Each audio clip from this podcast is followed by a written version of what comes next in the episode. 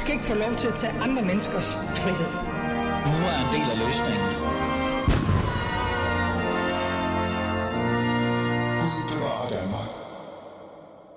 Sundhedssystemet er under pres, psykiatrien er udbrændt, og daginstitutionerne kan ikke følge med. Og plejehjemmene, ja, de mangler medarbejdere. Vores allesammens velfærdssystem lider, og danskerne ved det. Derfor er overstående emner også nogle af de politiske mærkesager, der optager danskerne allermest. Men hvad er det, der skal gøres for at få styr på vores velfærdssystem, og kan der overhovedet gøres noget? Og ærligt talt, er der overhovedet behov for at gøre noget? Det vil jeg gerne sætte fokus på i dag, sammen med mine to folketingsmedlemmer og kandidater, der står lige over for mig. Jeg vil vide, hvad de tænker, når jeg siger ordene minimumsnormeringer, sygeplejersker og faktisk også frit valg. Mit navn er Alie Aminale, og du lytter til Alice Federland.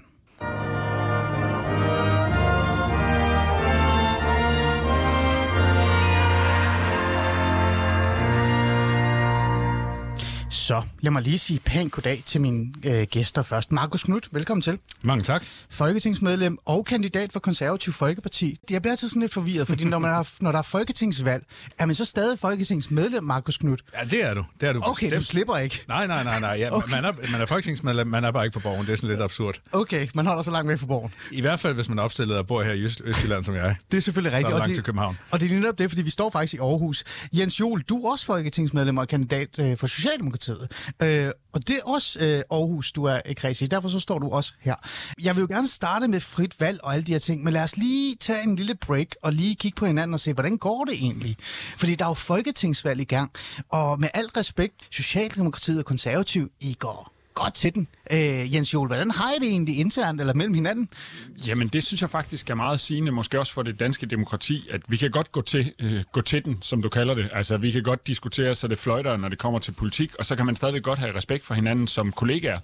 Også fordi man må anerkende, at uanset, at det skal nok komme frem den næste times tid, jeg er rygende uenig med Markus i, hvordan vores velfærdssamfund skal udvikle sig, men det betyder jo ikke, at jeg ikke respekterer, at øh, mine modstanders øh, baggrund for at gå ind i politik er jo også, at de vil det bedste for landet. Hmm. Og derfor kan man være uenig om, hvad det bedste er, men, men vi grundlæggende set øh, har vi respekt for hinandens øh, udgangspunkter. Og så det eneste, jeg synes, man skal kræve af hinanden, det er jo, at vi knokler hårdt, og at man faktisk kan regne med det, vi siger. Og, og det er bestemt sådan, jeg har det med, med Markus og i øvrigt med andre kandidater. Så jeg nyder egentlig at være på kampagne.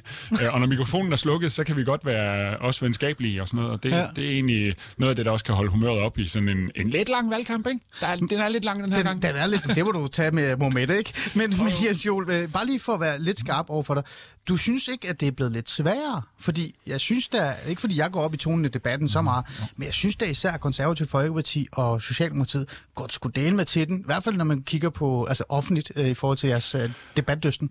Ja, men det er faktisk, fordi man skal skille det ad. Altså, man kan, godt, man kan faktisk godt øh, skrue op for retorikken i den politiske diskussion, uden dermed at have det vanskeligt med hinanden som kollegaer. Altså, jeg har masser af gode venner, som mener noget andet end, end mig politisk, og gode kollegaer på Borgen, og vi, vi kan godt sådan på den måde være gode ved hinanden som kollegaer, uden at være enige. Så, så det er sådan set ikke så meget det, der afgør, om man, øh, om man har en god tone med hinanden. Det er, det er nogle andre ting, og jeg kan huske, jeg, jeg har jo også nogle gange fortalt, når jeg har gymnasier eller andre på besøg i, i, i, på Christiansborg, så fortæller jeg historien om dengang uh, Søren Espersen fra, der var han D F'er, ikke? Mm. Vi stod og diskuterede bosætterprodukter og Palæstina og alt muligt andet, og jeg skulle hilse at sige, vi var overhovedet ikke enige om det. Men uh, i det øjeblik, mikrofonen blev slukket, så sagde han, nå, skal du have et lift? Uh, fordi selvfølgelig kan man uh, køre med tilbage, ikke? Og det, det, er jo, uh, det er jo sådan set bare sigende for, at, uh, at vi kan sagtens være i stue sammen. Okay. Markus Knuth, øh, samme spørgsmål, og jeg, er jo, jeg vil gerne ærligt til at lige sige, at jeg er jo inspireret øh, altså i forhold til at starte med det her af dig, øh, fordi vi var, eller jeg var til sådan en, en debat på, jeg kan ikke engang huske, hvor det var, en aften her for nyligt. Heidi Spierbar. Var det, Heidi, ja, okay, Heidi Spierbar, det var det, det var. Hvor er man alle steder? Ja, alle steder af verden, ikke? Det er jo Aarhus, ikke, Markus Knuth? Og der sagde du noget, jeg, som jeg blev mærke i, øh, som var det her med, at øh, du er faktisk øh, meget gode venner med øh, Rasmus Stoklund, som er socialdemokrat, og også deres øh, hvad hedder han? Noget, Poli- han er gruppe... Politisk ordfører. Han er blevet politisk ordfører nu, men han var tidligere udlænding- og integrationsordfører. Men det er blevet lidt sværere øh, den seneste stykke tid, fordi du synes, tonen er blevet lidt speciel. Øh, Markus Knuth, hvad, hvad, hvad mener du om det? Ja, hvis, hvis jeg bare lige først lige må, må replicere til, til Jens, øh, at øh, det første, jeg tror, jeg sagde, da jeg kom ind i, i studiet her for, for lidt siden, var jo netop, at Jens og jeg havde været i en udlændingedebat på Aarhus Universitet, øh, hvor vi jo stod øh, langt hen ad vejen side om side, øh, og hvor jeg, hvor jeg roste Jens, som jo ikke er udlændingeordfører til hverdag, for en fantastisk god debat. Ja. Øh, så, så tonen er jo god mellem os. Øh, men, men nu nævner du Rasmus Stoklund, fordi det er lidt, du kender i den, i den britiske efterretningstjeneste, der har de et uh, udtryk, der hedder my opposite number, som er, er, er ham modpartens uh, ja. pendant af en selv. Og jeg synes jo, det var lidt sjovt, da Rasmus blev valgt ind der i, i nitten, at han fik øh, udlændingeordførerposten fra Socialdemokratiet, fordi det er godt nok at blive kastet ud på, på dybt vand. Og, og jeg, jeg kunne se mange øh, ligheder med, da jeg selv blev valgt i femten og blev Inger Støjbergs udlændingeordfører som helt nyvalgt. Øh, så Rasmus, jeg havde egentlig også et altså, meget stort fortroligt rum, og han øh, mobbede mig hver gang, jeg var i øh, Folketingssalen uden slips, hvor han havde slips på, fordi jeg var konservativ og så videre. Ja, ja. Øh, Og vi kom ret hurtigt frem til, at vi kunne være uenige om nogle ting og skælde hinanden ud i, i medierne og på talerstolen, men så snart mikrofonen var slukket, øh, så, men har det ændret som, sig? Som Jens siger, altså det første gang, jeg, jeg talte med Rasmus i lang tid, det var, fordi jeg gav ham et lift tilbage til Folketingssalen fra en ja. debat. Øh, men nu er han jo så blevet politisk ordfører for Mette Frederiksen, og der er tonen godt nok blevet skærpet noget, vil jeg sige. Ja. Øh, og det er jo ikke nogen øh, statshemmelighed, øh, hvis man følger med i medierne af, Socialdemokratiet har udset os konservative som deres hovedfjende, nok også fordi vi står mere klassisk borgerligt end nogle af de andre borgerlige ja, partier. Ja. Øh, ja, ja. Og, og han fyrede mig med meget øh, ammunition af imod, ja. Hvis du bare tage sommergruppemødet ja, fra Socialdemokratiet. Ja. Det eneste Rasmus Stoklund talte om, det var kritik ja. af konservative, i stedet for at tale om Socialdemokratiet. Ja. Men nu er Rasmus Stoklund her ikke, og Jens Joel er her, og der er faktisk god stemning, men bare her til ja. sidst. Valgkampen er jo i gang. Jeg spurgte jo også om, hvor mange gange jeg har været op til valg. Det var fire gange, Jens Joel, som du sagde, ikke? Og det var cirka fem, ja, hvis, hvis, du man tager, skal, hvis man skal snyde lidt. Nej, jamen, jeg har jo været opstillet til Europavalget ja. en gang, bare lige for at prøve at hænge nogle plakater ja. op, men det tæller jo også. Ja. Så lad mig lige stille det her spørgsmål som sidst, før vi går godt i gang med, med samtalen. Er, er det blevet værre, eller er det det samme? Altså, jeg synes ikke, jeg synes ikke, der sådan er en ændring i tonen mellem politikerne, sådan når mikrofonen er slukket, men jeg synes, tempoet i dansk politik, debatten på de sociale medier, altså både i forhold til øh, de professionelle kritiske medier, i forhold til de sociale medier og alt muligt andet, vil sige, det, det er... Det er et hårdt game at være i, og det synes jeg også er blevet værre. Altså, det er blevet ja. accelereret. Mm. Markus Knuth, ja, især på, på sociale medier, og nu du, nævnte du Rasmus der. Jeg vil så sige, at jeg mødte Rasmus Stoklund til, til hofballet ja. øh, for et par uger siden. Det var jo lige til sidste ende, og øh, der var vi fandme på god fod stadigvæk, og det var jeg egentlig glad for, fordi vi havde haft lidt nogle øh, meget tilspidsede øh, debatter mod hinanden på mm. netop Facebook, hvor vi mm. virkelig gik efter hinanden, men okay. der var smil og gode håndtryk, da vi så hinanden til hofballet. Måske var det, fordi vi havde kjolehvidt på. Okay. Okay, fair nok.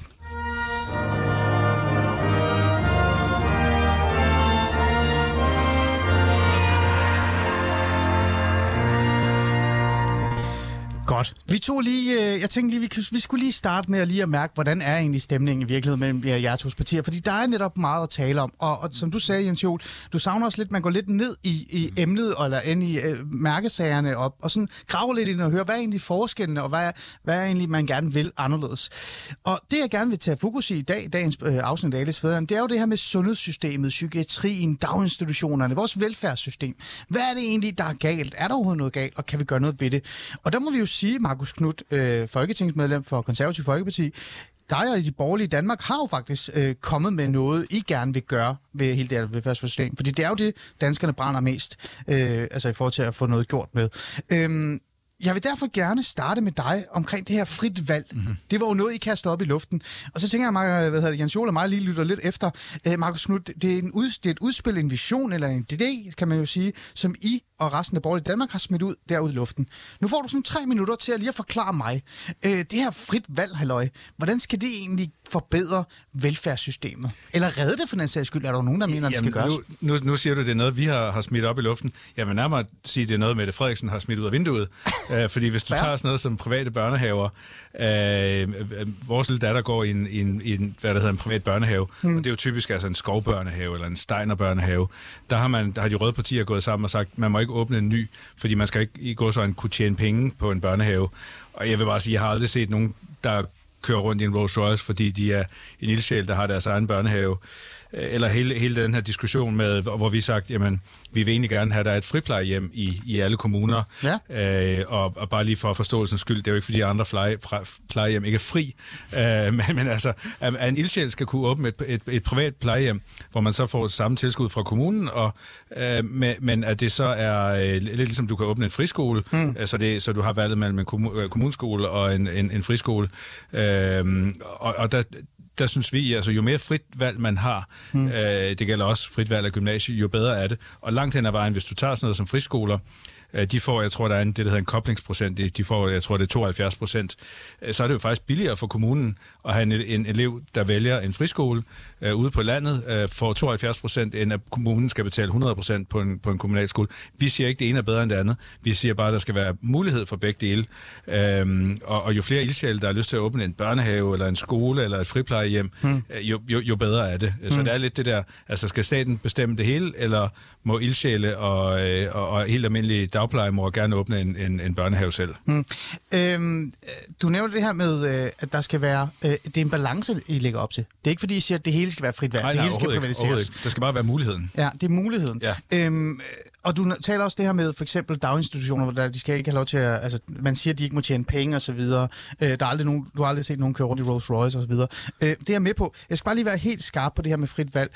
Hvor frit skal det egentlig være? Altså sådan, at, at, at, siger I, at ved at gøre det mere frit, eller altså der skal være en balance, men ved at gøre det mere frit, så sørger man faktisk for at, at redde det her velfærdssamfund, eller velfærdssystem, der er ved at, at gå lidt under... Ja. Jamen jeg tror, hvis staten skulle bestemme det hele, så tror jeg ikke, det ville være særlig effektivt, og, og uden at komme med sådan historiske øh, sammenligninger. øhm, men, men det at borgeren selv vælger, og lad os sige, du har en, en privat udbyder af hjemmepleje, der ikke leverer en god service, ah. jamen, så vælger for, borgerne jo, jo hjemmeplejen fra. Ah. Og hvis jeg må komme med et, et eksempel hjemme fra Lolland, ja. Du bor i Østjylland afstedet herovre, ja. Jeg kommer fra Lolland, det kan jeg ikke løbe fra. Fair. På Lolland for nogle år siden havde vi en, en privat hjemmepleje, der hed Lev Vel, styret af Lene fra Lev Vel. Ja. Og på forsiden af hjemmesiden, der stod simpelthen Lenes uh, telefonnummer, direktørens nummer, så hvis der var noget, så kunne man bare ringe til hende.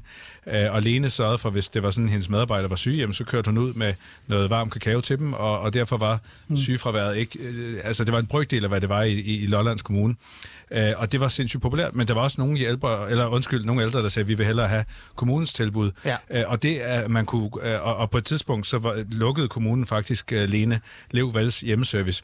Det er første gang, der har været, mig bekendt, en demonstration på Lolland. Mm. Altså, folk stod med banner ude foran rådhuset, fordi der var ældre, der var så glade for Lenes hjemmepleje. Så det er den balance, du bare siger, der, der jamen, er brug for? Altså, jeg, har, jeg, jeg tror på det frie marked, og hvis man som privat udbyder kommer med noget, borgerne ikke vil have, jamen, så vælger borgerne det fra. Mm. Og, og, og, og, og hvis, hvis der kommer en, en privat udbyder, der tilbyder noget godt, jamen, så må kommunen jo også op sig for at for at kunne, for at kunne konkurrere, således at det hele ikke går til det private. Det, okay. Altså, det er en fri konkurrence, vi tror på. Godt.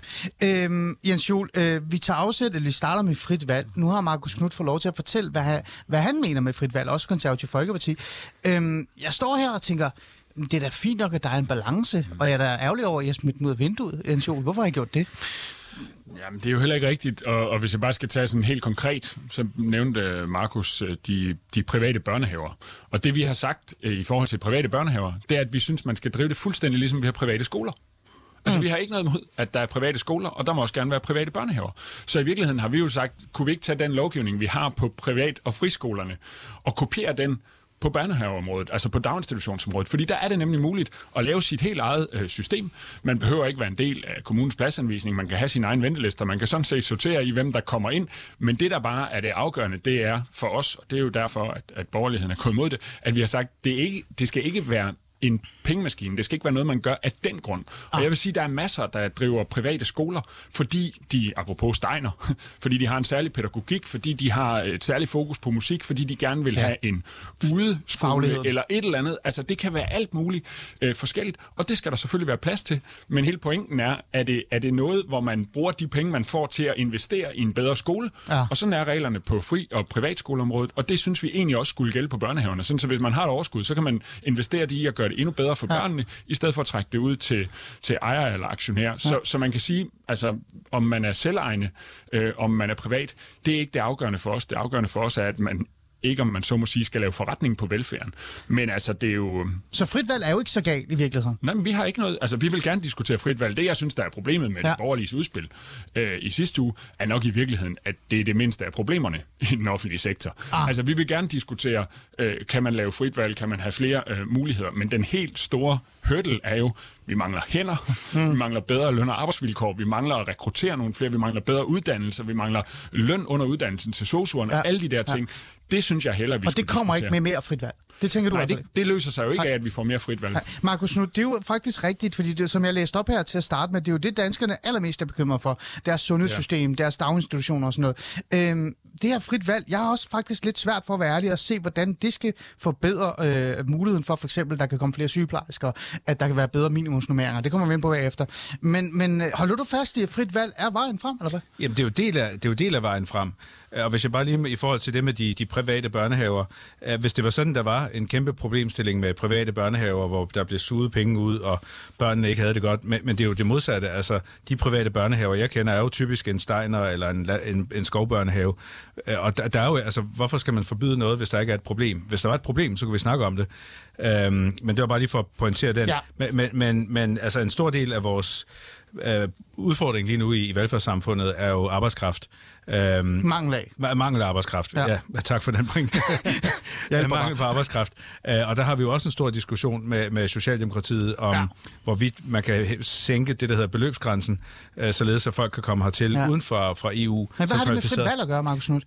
Jamen, du, du sagde, om frit valg var den eneste løsning. Jeg siger, nej, det er det ikke. Det er del af løsningen, ah. men en anden del af det er, er uh, mere arbejdskraft. Mm. Uh, og der har vi jo en, en løbende diskussion med, med Socialdemokratiet om... Ja, altså, men resten af Blå Blok. Øh, det er jo heller ikke enige om i Blå Blok. Ja, at, at, du har en pointe, fordi at, øh, udfordringen... Folk siger jo som, hvorfor gennemførte de ikke bare, da, da I havde regeringsmagten? Det er nemlig det var, et af mine spørgsmål, der står her. Ja. Det var, fordi Dansk Folkeparti ikke ville. Ja. Øh, og uden at gøre mig øh, til politisk kommentator, så tror jeg, at fra de røde partier har det noget med fagforeningerne at gøre, at man vil ikke have for meget risikere at udhule det danske arbejdsmarked. Mm. Og fra Dansk Folkeparti, uden at lægge ord i deres mund, så tror jeg, der er noget med...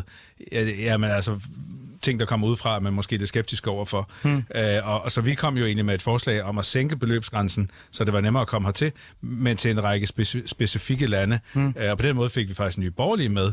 Øh, fordi så sagde de, ja, men hvis, vi, hvis det er den, den gruppe ligesindede lande, eller i hvert fald ja, ja, lande, ja, ja. Vi, vi, vi handler meget med, så, så, så, så kan vi egentlig godt gøre det. Og det, altså, det er jo det, vi hører fra vores virksomheder. Arbejdskraft, det er det, de mangler. Ja, og det kan jeg godt forstå. For lige, lige at, at færdiggøre det her frit valg, og, og så komme ned i netop de her områder, som vi taler om lige nu, daginstitutionerne, sundhedsplejerskerne osv. osv. Øh, jeg skal bare lige forstå, for, fordi jeg følte også som borger, alle mine borgere, der så, så med det her, at frit valg også kan være med til at finansiere det her velfærdssystem. At for reelt set sørge for, at vi finder altså, mere penge og mere økonomi i det. Øh, det er jo en af de ting, der er meget forvirrende omkring alt det her. Øh, Er det rigtigt også? Er det også jeres forsøg på at sige, ved du hvad, ved at der er mere frit valg, så yder du faktisk også, så gør du noget ved, ved det her maskineri, der, der koster rigtig, rigtig mange penge, og ikke bruger det fornuftigt?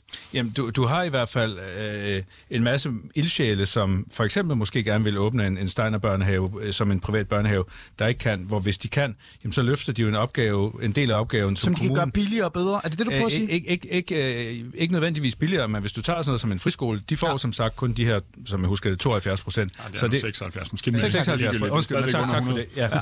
Så det, det er jo faktisk billigere For, for, lad os sige, staten, ja. øh, hvis der er nogen, der åbner en friskole, og så får seksoghalvfjerds procent, i stedet for, at staten selv skal løfte hundrede procent af, okay. af udgiften. Ja. Øh, og så er forældrene så med til at betale noget ja. af det.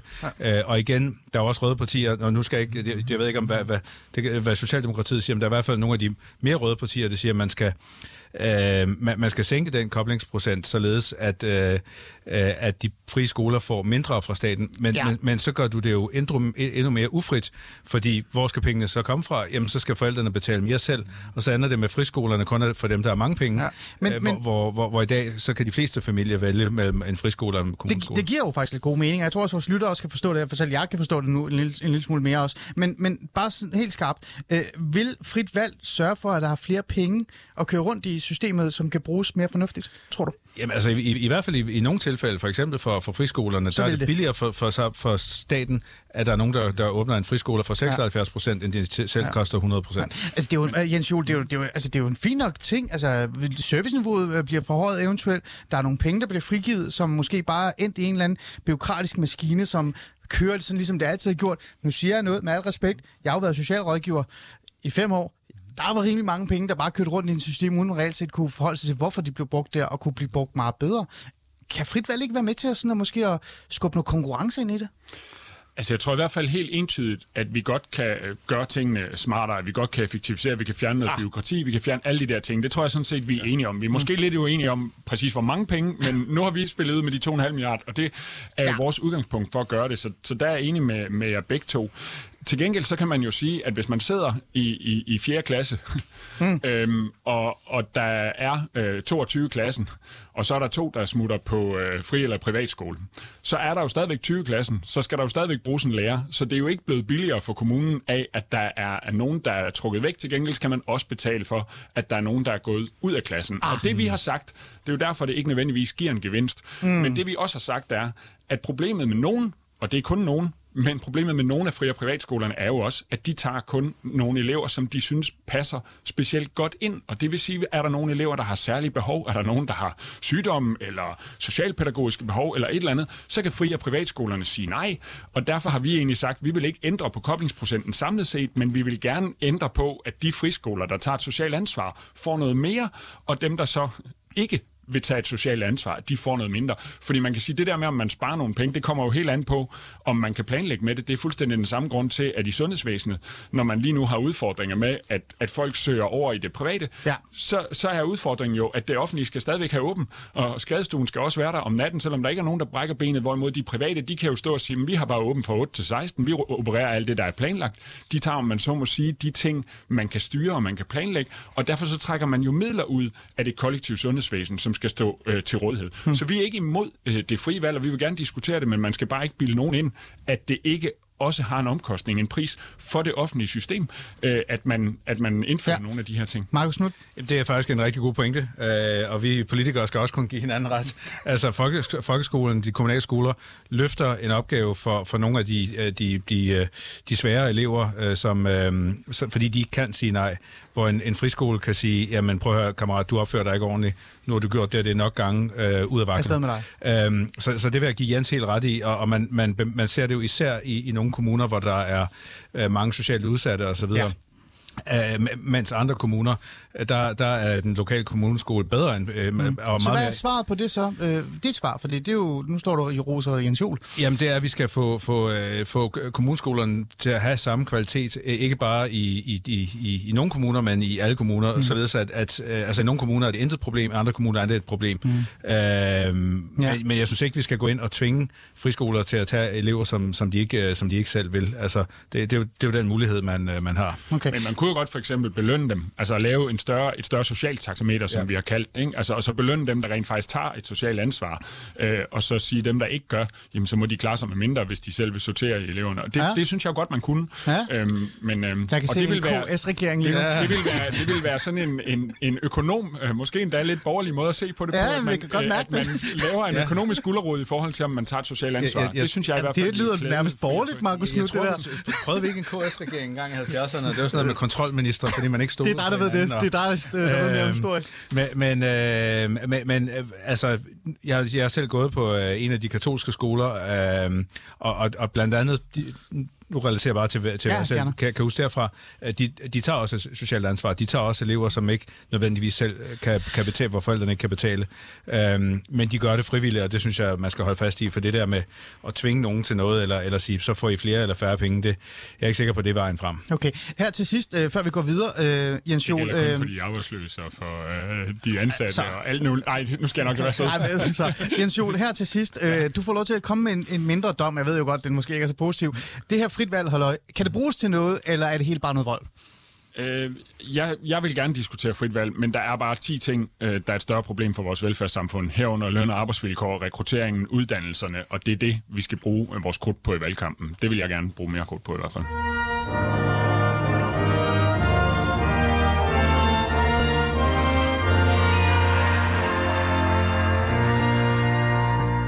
Godt. Du lytter stadig til Alice Federland, og det var os, der forsøgte at prøve at finde ud af, hvad er egentlig frit valg for noget i virkeligheden. Øh, Markus Knuth, jeg synes faktisk, du klarede det rigtig godt. Tak. Øh, det må jeg sige, altså, det, du... Øh, altså, godt fra start. Jeg, ja, jeg synes, du godt begyndte at have fuldendt, ikke? Altså, jeg havde, jeg havde frygtet værre, når jeg spurgte om frit valg, fordi jeg var sådan lidt... Ikke fordi du øh, ikke kan klare det, men fordi jeg synes, det hele var så fluffy, for at være ærlig. Jeg synes, den der seance, der skete der med hele det borgerlige Danmark, der stod der og skubbede lidt til hinanden, for det kunne være i midten, den, den var lidt speciel. Men, men jeg kan godt høre, hvad du prøver at sige. Tak. Nu vil jeg gerne lige ned i, i selve så øh, de, nogle af de problemstillinger, som Jens Joel peger på, som siger, er, er altså større end bare det her med at kun at tale om frit valg. Øh, lad os starte med øh, for eksempel minimumsnormeringer. Øh, jeg siger det bare, så vil jeg gerne se, hvordan du reagerer. Ej, øh, fordi minimumsnormeringer er også en af de ting, som handler om det her, som handler om, om det her velfærdssystem, og også det danskerne allermest er bekymret for. Øh, I vil jo gerne afskaffe minimumsnormeringer. Er det ikke rigtigt forstået? Jeg skal bare lige være helt klar på, at I stadig mener det. Vi mener, det skal være op til kommunerne, og, og nu, nu, øh, som, nu tager jeg det, som jeg husker det. Ja. Jeg mener for eksempel Frederiksberg Kommune, øh, som jo har været en En, en konservativ kommune indtil katastrofevalget i, uh, for, for lidt over... Never forget. Ja. Det var en, en, en konservativ bastion. Også kendt som det konservative systemskift. Oh God. øhm, så altså, vi, vi siger jo ikke, at minimumsnormeringer er noget dårligt. Vi synes bare, det skal være op til kommunerne. Fordi det der med at sidde med en, en, en tusind meter skrueskrækker fra Christiansborg, ja, og sige, nu skal alle i hele landet gøre det sådan her, hvis det er sådan, man kan finde bedre løsninger selv. Hmm. Så vil jeg gerne høre dig, Markus Knuth. Hvad er jeres øh, svar på, hvordan vi så kan gøre det bedre? Fordi jeg har også, øh, jeg har selv øh, to børn. Ellemann var jo rigtig god til at forklare, hvor mange gange han har været nede i daginstitutionerne og børnehaver, han talte om. Men jeg er også i hvert fald derhenne tit. Jeg har en søn på tre og en søn på seks. Den seksårige har øh, en lille smule øh, autisme, så han er sådan et, et, et særligt barn, kalder jeg, men, men, men, men perfekt som han er. Øh, og, og jeg synes også, det er svært at aflevere mine børn. Ikke fordi jeg har en dårlig børnehave, jeg er faktisk en rigtig god daginstitution, virkelig, virkelig god i Aarhus Syd. Men jeg kan godt se, at de er presset. Det er hårdt. Vi fik at vide, at der skulle komme minimumsnormeringer. Selv jeg som borgerlig var sådan et thank God, fordi det her, det er vores børn. Vi skal investere i vores børn. Men her for nogle dage siden, der tikkede der en, en besked ind på Aula, stedet vi alle hader, tror jeg. Mm. Øh, kan vi ikke afskaffe det? Og, hvor der stod, at Aarhus Kommune skulle spare.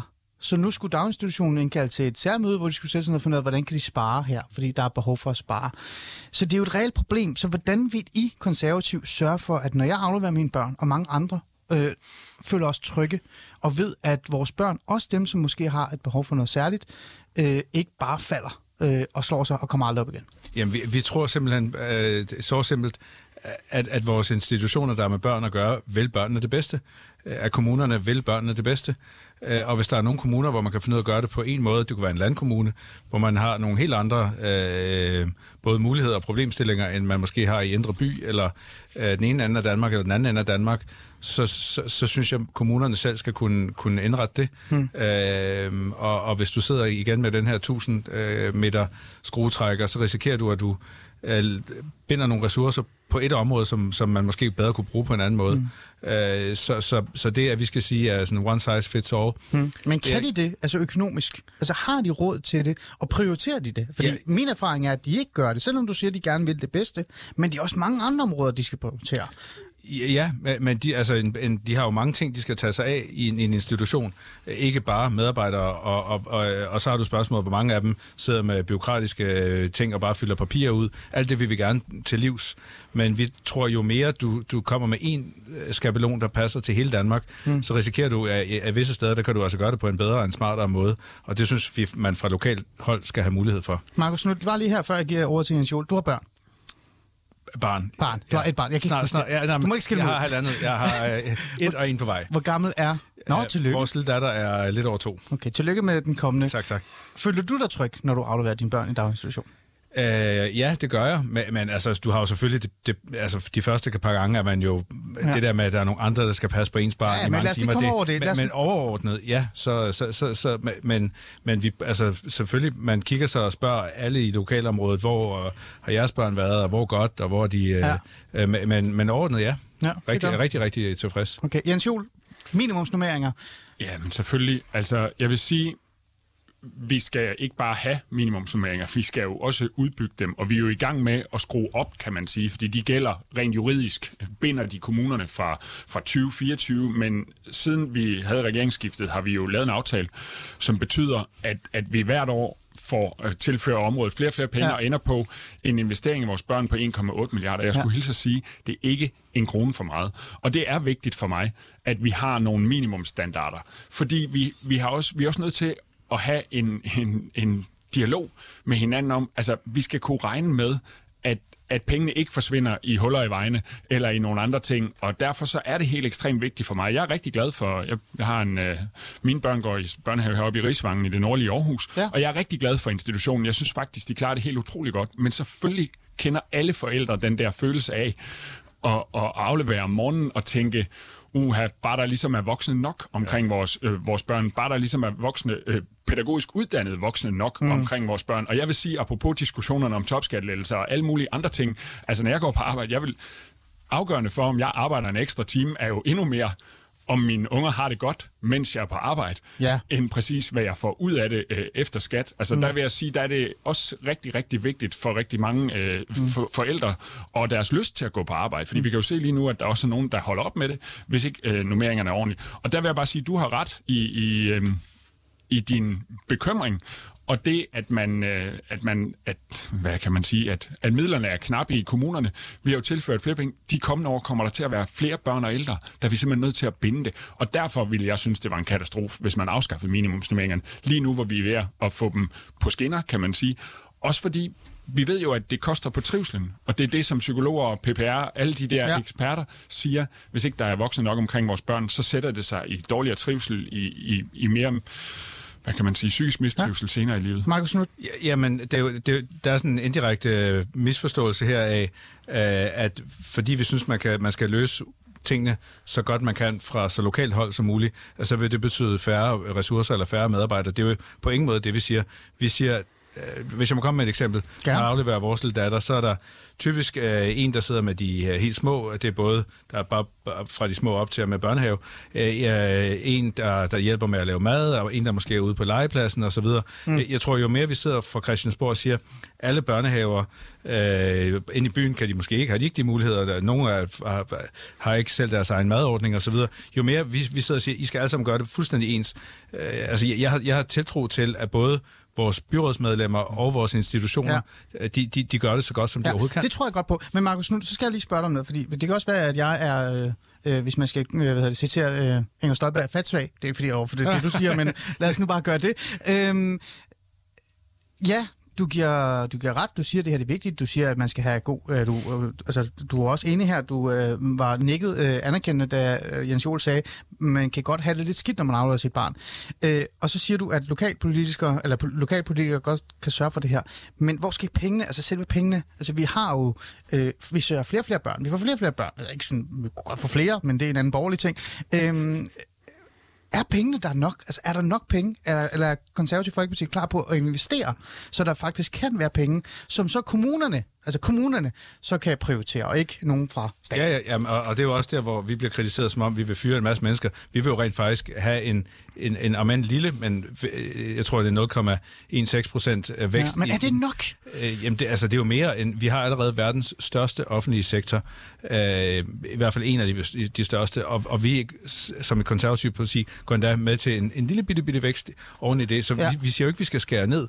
Vi siger bare, at man fra lokalt hold skal have mest mulig fleksibilitet til selv at kunne bestemme, hvem ja. der, der, der gør hvad. Så du synes, og der, der, der, der, der er vi, nok der, penge?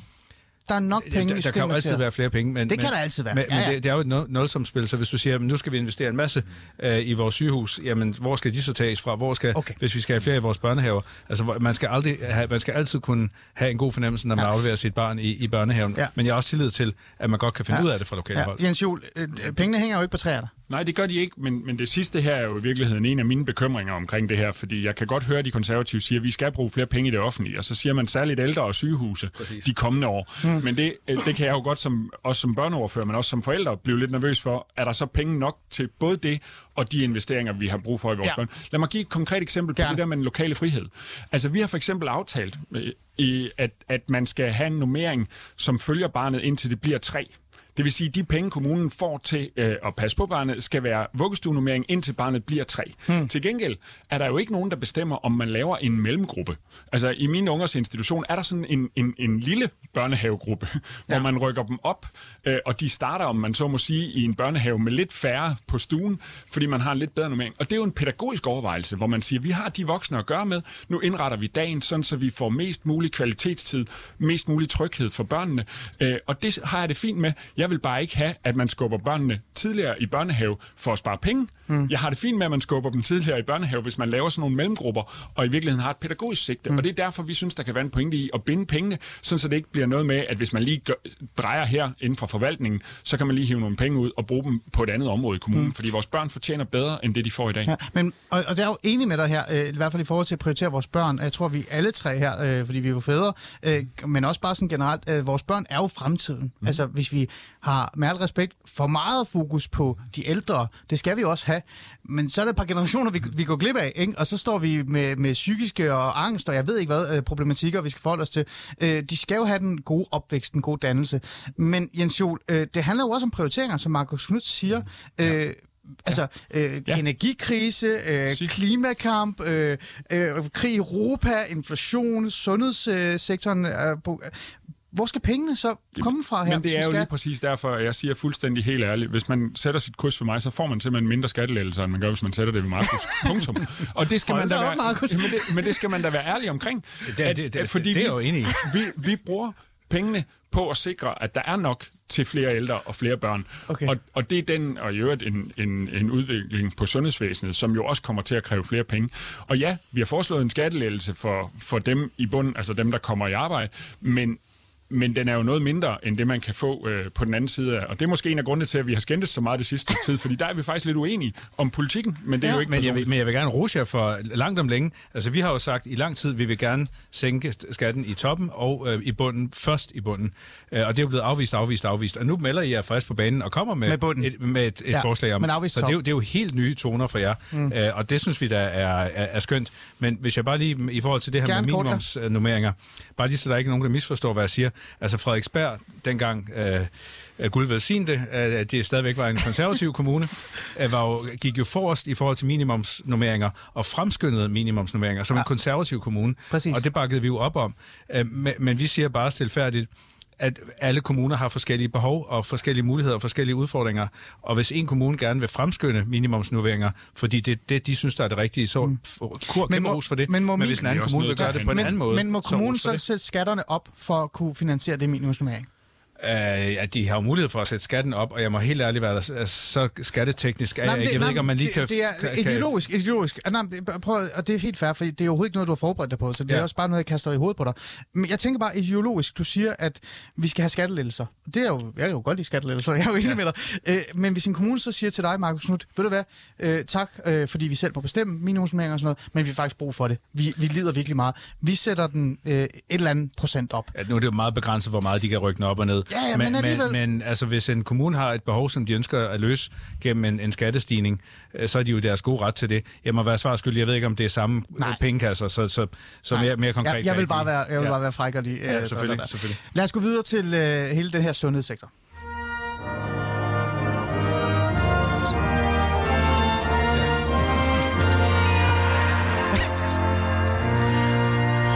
Til Alice Federland, og jeg har Jens Joel øh, i studiet, som glæder sig rigtig meget. Han er folketingsmedlem for Socialdemokratiet og også folketingskandidat. Jens Joel, hvad var det, du glæder dig til?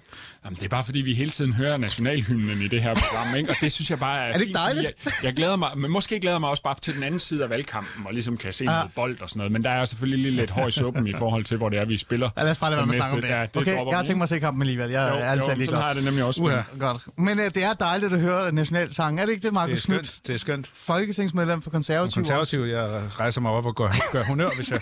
Nu har jeg ikke noget, nogen hat på hovedet, som jeg ikke gør honør, og men jeg rejser mig i hvert fald op. Markus, jeg skal, der er meget mere med i mit program, kan jeg høre. Vi er godt i gang med at tale om det her velfærdssystem. Altså, hvordan kan vi egentlig finansiere det? Er der overhovedet behov for at finansiere det? Og hvad tænker egentlig en borgerlig og en socialdemokrat i forhold til det her? Man er jo ikke hundrede procent enige om det. Vi har været igennem frit valg. Hvad er egentlig det borgerlige svar? Det er jo et frit valg, og hvad betyder det? Og så har vi jo fået Jens Joel til at give det, hvad, hvad kan vi sige, karakter. Jeg fik aldrig, hvad, hvad gav du din karakter? Lad os sige seks stjerner. Hvad får det? Altså fra, for det frie valg? Ja. Jamen, det må gerne få to stjerner for, oh, at, ja, at, vi kan, at, at vi kan godt diskutere frit valg, men de, de manglende fire, det er fordi, der er i hvert fald fire andre problemer, der er større, ja. Nemlig løn- og arbejdsvilkår, rekrutteringen, øh, uddannelserne, og så det at sikre hænder nok, altså penge til, ja. At vi faktisk kan passe på hinanden. Og det er jo lige præcis derfor, jeg vil have, du skulle sige det, fordi så kommer vi hen til det, det næste. Det er jo netop det her med rekruttering og, og, og nok hænder. Og jeg ved faktisk, at øh, plejehjemsmedarbejdere, eller hvad nu kalder dem, inden for området, de hader at blive kaldt varme hænder. Så lad os lade være med at kalde dem for hænder eller noget. De er faktisk mennesker, det er ikke bare hænder, der går rundt. Ja, de men, har også en faglighed. Ja, de har også en faglighed. Det er ikke kun hænder.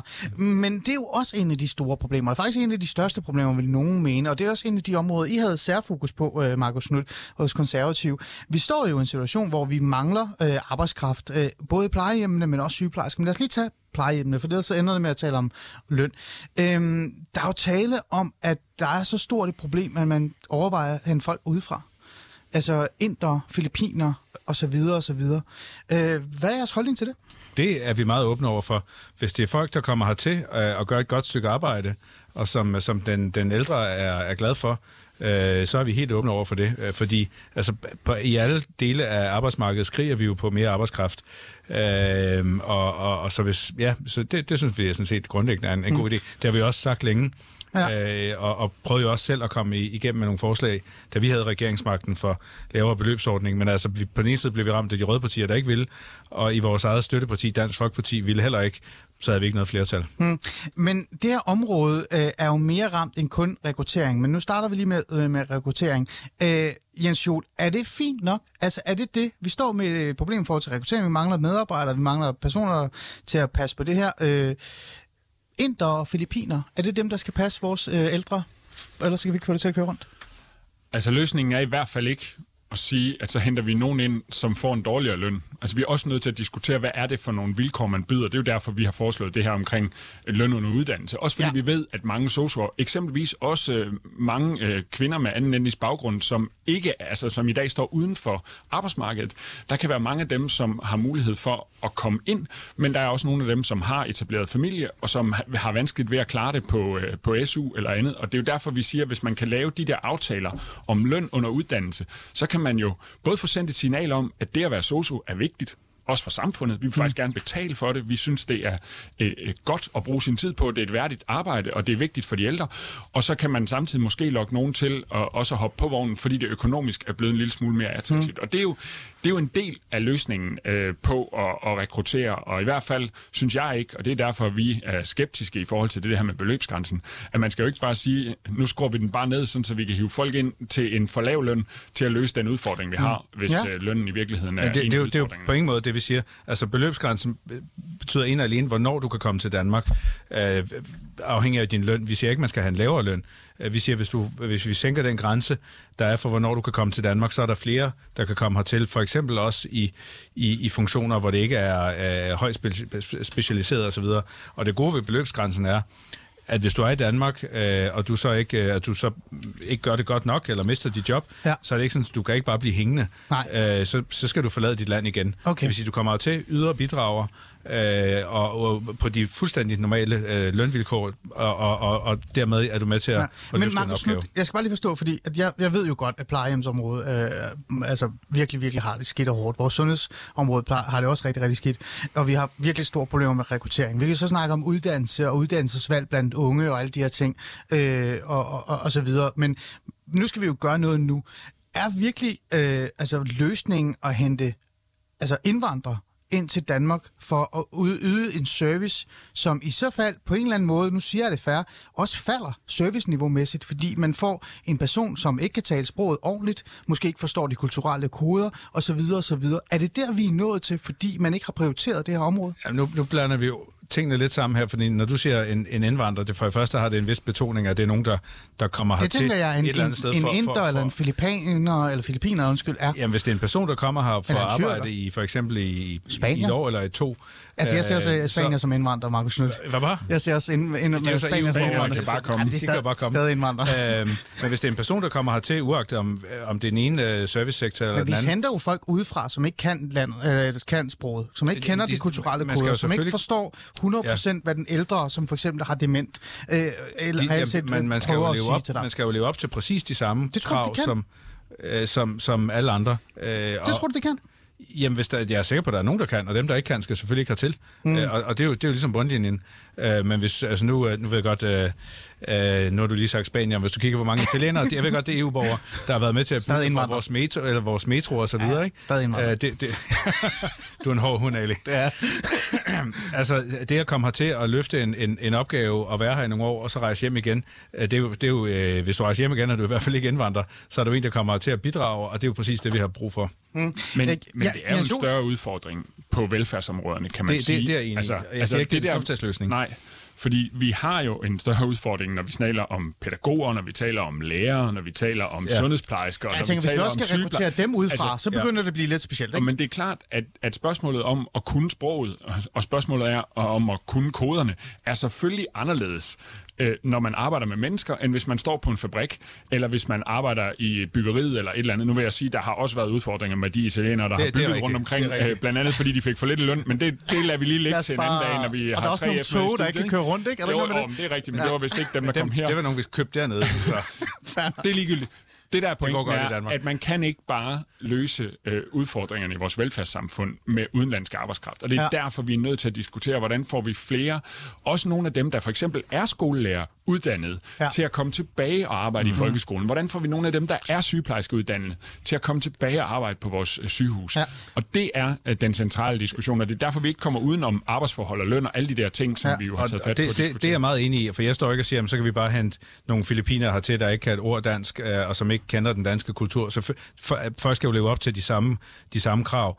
Øh, men jeg er jo enig med Jens i, at vi skal have flere herboende, eller flere der, der, der, danskere, der ikke er på arbejdsmarkedet, ude på arbejdsmarkedet. Mm. Men det er jo så også derfor, vi er meget kritiske over for, ja. øh, for kontanthjælpsloftet. Ja. Øh, for, fordi man ser jo altså i, i nogle funktioner, at man kan få næsten lige så meget ved at sidde derhjemme på, på kontanthjælp, plus de andre ydelser, man måske får, som man kan få ved at være ude på arbejdsmarkedet. Mm. Og, og der er vi jo tilbage ved den klassiske, at det skal kunne betale sig at arbejde. Og det er derfor, vi er meget glade for kontanthjælpsloftet, ja. fordi de sociale ydelser i Danmark kan være så høje, at det næsten ikke kan betale sig mm. at arbejde. Altså, jeg ville ønske, at jeg havde en time mere, men det har jeg ikke. Vi har faktisk kun ti minutter tilbage, så vi er nødt til lige at, Uf, at, at spille lidt op. Jens Joel, jamen det er jo det. Øh, Jens Joel, øh, du siger, at det, rekruttering er jo måske det mindste problem. Eller også er det faktisk et stort problem. Men der er også mange andre faktorer. Altså rekruttering fra udefra, altså fra, oh. som, altså fra Indien, Filippinerne og sådan noget. Vi skal også gøre noget herhjemme, men det kræver også flere penge. Ja. Og jeg står sådan igen, Jens Joel, alle de her penge, øhm, spørger dig ærligt, er det bare skattelettelser, eller, eller ikke skattelettelser, undskyld, skatteforhøjelser, eller hvad det kalder, eller står vi i en situation, nu spørger jeg begge to her, øh, altså står vi i en situation, hvor vi måske skal begynde at overveje, at øh, den her serviceydelse, vi, altså serviceniveau, som vi er vant til som danskere, som vi har haft i rigtig, rigtig mange år, den kommer nok til at falde. Altså vi får en lavere serviceniveau, for eksempel på daginstitutionerne, på pædagogområdet, i skolerne, plejehjemmene osv. Er, er, er det måske også noget, vi skal kigge lidt nej, ind på? Nej, det, altså, det er faktisk, bare klart jeg... nej. Ja. Jeg er glad for, at I siger nej, jo, men, men jeg er nødt til at tjekke det ud, men fordi det, men det, det, det, synes jo, det, jeg det faktisk, er jo virkeligheden, vi, vi bliver nødt til at forholde os til. Altså, fordi nu, nu i sommerferien, der kom der nogen forbi ude i vores sommerhus ude på Nordjurs, og T V-avisen, de skulle spørge om, hvad, vi kan ikke rekruttere pædagoger nok, skulle man så ikke droppe de der minimumsnormeringer? øh, og så var jeg sådan lidt, nej, vi får jo aldrig løst problemet, hvis vi så ligesom ikke har nogen ambitioner for området. Og jeg er hundrede procent sikker på, at vores problemer med at rekruttere sygeplejersker og pædagoger og lærere og alt muligt andet, ja. vil kun blive større, hvis man gør det endnu mere umuligt ah. at løse sin opgave. Og det er derfor, vi er nødt til, altså det handler ikke bare om, hvad kan man forvente som borger, det gør det også. Men det handler selvfølgelig også om, hvornår giver det mening at arbejde med mennesker, og selvfølgelig skal der være kollegaer nok til, at man føler, at man faktisk kan, kan løfte opgaven. Fordi jeg vil gerne diskutere løn, men rigtig mange, som arbejder i velfærden, i den offentlige sektor, de er jo ikke gået derind, fordi det er et guldrandet stykke papir. De er jo gået derind, fordi vi vil gøre en forskel for mennesker. Og mm. hvis man hver dag, når man går hjem fra arbejde, tænker, jeg svigtede faktisk det barn, mm. eller den syge, eller den ældre, som jeg var sat på arbejde for at, at tage mig af, så mister man jo arbejdsglæden. Altså hvis man står i en klasse, hvor inklusionsopgaven er for stor, så står læreren jo mm. med en, en umulig opgave. Og derfor tror jeg, at vi bliver nødt til at lade være med at sige, om så kan vi også file på kvaliteten, fordi det gør kun problemet værre, mm. og så vil der være endnu flere, der søger væk. Men det kræver flere penge, gør det ja. ikke? Jo, det er jo præcis derfor, jeg ikke kan love de skattelettelser. Ja. Men, men det kræver, nu, nu er vi tilbage ved det frie valg. Igen, hvis du har en, en dagplejemor, der bor på en uh, nedlagt uh, bondegård med sin familie, uh, og siger, jeg har egentlig plads til at åbne en privat børnehave. Bum, det må du ikke. Igen, så ryger der nogle muligheder. Ja. Eller hvis no, nogle gange ser man uh, mange steder i, rundt om i landet, at kommunen lukker en, en, ja. en skole i den fjerne ende af kommunen. Men er det ikke der, hvor serviceniveauet kan falde, Markus Knuth? Nej, fordi så, så går de lokale sammen og siger, jamen fint, så åbner vi den, ja. beholder vi den bare som en friskole. Men kan man ikke stille spørgsmål til med serviceniveauet der? Og, og igen, jo, jo mere begrænsninger du sætter på det frie valg, jo, jo, jo mere mulighed er det, og jo flere ildsjæle tager selv over og er med til at ja. bibeholde et højt serviceniveau. Men det har du sagt en del gange nu, men nu spørger jeg ja. dig ærligt, altså øh, jo, det kan vi godt gøre, men så er vi tilbage til det der spørgsmål, jeg stillede, og i Sverige er det jo begyndt at, at have den her samtale, fordi de har haft en masse indvandring, ikke? Ja. De er gået med, at de har accepteret, at deres serviceniveau er faldet. Længere er den ikke.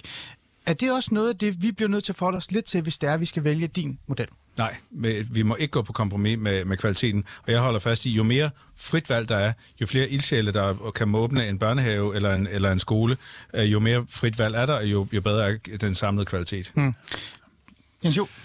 Og det er alt sammen fint nok, det løser bare ikke problemet. Okay.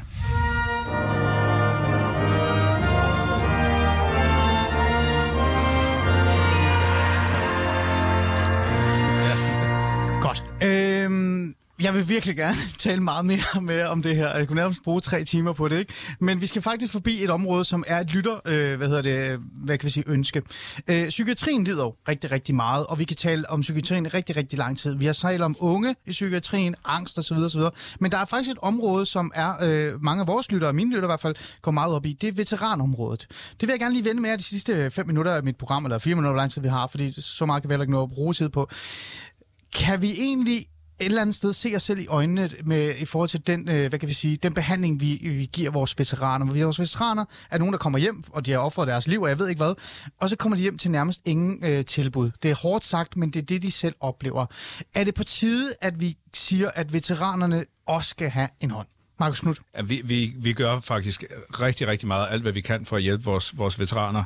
Øh, og nu er jeg godt klar over, at jeg har, jeg, jeg har jo selv været udsendt, så jeg har meget med, med veteraner at gøre. Øh, og jeg vil bare sige, altså det her, der, der, der, det er jo en af de områder, hvor vi på tværs af rød og blå blok, i hvert fald på tværs af Socialdemokratiet og Konservative, har præcis det samme ønske. Mm. Øh, virkeligheden er bare, at for det første, så er det ikke alle veteraner, der står med samme udfordringer. Heldigvis langt de fleste, der kommer, kommer hjem fra, fra, lad os sige, Irak eller Afghanistan, er jo, kommer jo styrket hjem, med, mm. med, selvfølgelig med, med nogle stærke oplevelser, mm. med, men også med øh, ja, noget, som har, har styrket, men, mm. men så er der jo nogen, som har det rigtig svært. Men er det for faktisk... tid at kigge på sådan noget særtilbud? særtilbud? Det er fordi, det, jeg vil gerne tale med om det, fordi vi har så meget lang ja. tid. Det, de, øh, de fleste har skrevet til mig ønske, det er bare, at de decideret bare kan få øh, et, et særligt tilbud til dem, hvor, hvor de igennem hele forløbet, når de kommer hjem, men også år efter, øh, bliver et, et tilbud, som det offentlige giver, og ikke bare ender øh, på egen ben. Altså, noget af det, man blandt andet mangler, er det, der hedder en veterankoordinator, hvor vi har sagt, det skal man have i alle kommuner, ja. og det er langt fra alle kommuner, der ja. efter mange års diskussion øh, har det, således at man har en at henvende sig til. Øh, man gør, forsvaret gør også rigtig meget for at tilbyde ja. deltidsstillinger til veteraner, ja. fordi så kan de holde sig holde Så sig det aktivt. Er noget, vi skal gøre noget ved? Jamen, er du galt, det er noget, vi skal gøre noget ved? Men, men, men, men den, den aller, aller sværeste del af veteranerne, dem man populært sagt, der flytter ud i skoven, ja. som ikke vil have hjælp. Ja. Du kan jo ikke tvinge dem til... til, til, til altså, og den gruppe er rigtig, rigtig svært at nå. Ja. Men, men man gør altså både fra, fra, lad os sige, både fra vores partiers side, fra forsvarets side, fra, øh, på den psykologiske front, man, man gør alt det, man kan. Der, der mm. er bare ikke en, en, en hurtig løsning for alle veteraner. Nej. Øh, det her lytterønske, vi når lige at vente, øh, Jens Joel. Øh, er du ikke enig i det på tide, at vi sætter veteranerne lidt højere op, end vi har gjort igennem øh, årtier? Jo, og jeg er faktisk, særligt når du siger årtier, fordi jeg er enig med Markus i, at den tid, jeg har siddet i Folketinget de sidste ti år, der har der faktisk været et bredt samarbejde om at få sat rigtig mange gode ting i gang. Det er jo ikke det samme som, at vi er i mål, og at alle veteraner bliver grebet, men der er ingen tvivl om, at det er da det mindste, mm. vi kan gøre for folk, der har været udsendt øh, for vores land, og nogen kommer hjem med rigtig store ar på sjælen. Så mm. jeg mener bestemt, vi kan gøre mere, og, og vi har jo, her i byen har vi veteranhjem, det har vi også. Min mor er faktisk blevet frivillig på det i Odense, efter hun er blevet pensioneret. Så, men, se. så, så der er jo rammer omkring det, men det er klart, selvfølgelig skal vi gøre mere. Mm. Vi har ydet ja. rigtig meget. Og en del af dem, der har skrevet, jeg har nærmest fået over to hundrede mails, de er altså klar på, at vi skal til at betale mere skat. Det er bare så, du ved det. Men, men altså, det om det så... Ikke. Jeg ved ikke, om det er fornuftige det er folk, de veteraner, altså. De har jo set verden. Nej, men altså, vi, vi nåede ikke så meget af det, og jeg har faktisk lovet jer til jer, du lytter med. Vi laver en lille særspecial om det, hvor vi bruger lidt mere tid. Det kan være, det bliver efter valget. Markus, det, det fortjener jeg, det, det, det, det, det, det, det, det synes jeg, det gør. Men nu nåede vi lige at runde. Øh, Markus Knuth, folketingsmedlem og kandidat for Konservativ Folkeparti. Tak fordi du kom ind og, og satte lidt ord på det her med frit valg. Ikke? Jeg er faktisk blevet klogere nu. Det er altid dejligt, ikke? Og Jens Joel, øh, folketingsmedlem og kandidat for Socialdemokratiet, tak fordi du minder mig om, du gerne vil have mere skat. af mig. Åh, oh, gud. Vil du have mit øh, kontinummer ja, nu, eller hvad? Ja, vi har jo været enige hele programmet, uh, ikke? Så er det jo svært at, ja. at sige andet, end at du er med på holdet. Ja, men det er fint. Du får bare mit kontinummer lige om lidt. Med de ord, så siger jeg bare tak, fordi I lyttede med. Nu er der nyheder.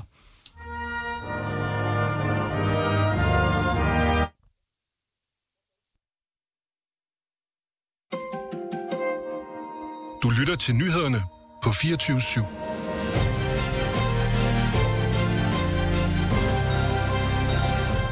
Uanset hvordan sagen om Forsvarets Efterretningstjeneste F E skal undersøges, så bliver det juridisk set en ret svær kabale at løse. Det vurderer Mikael Gøtze, der er professor i forvaltningsret ved København.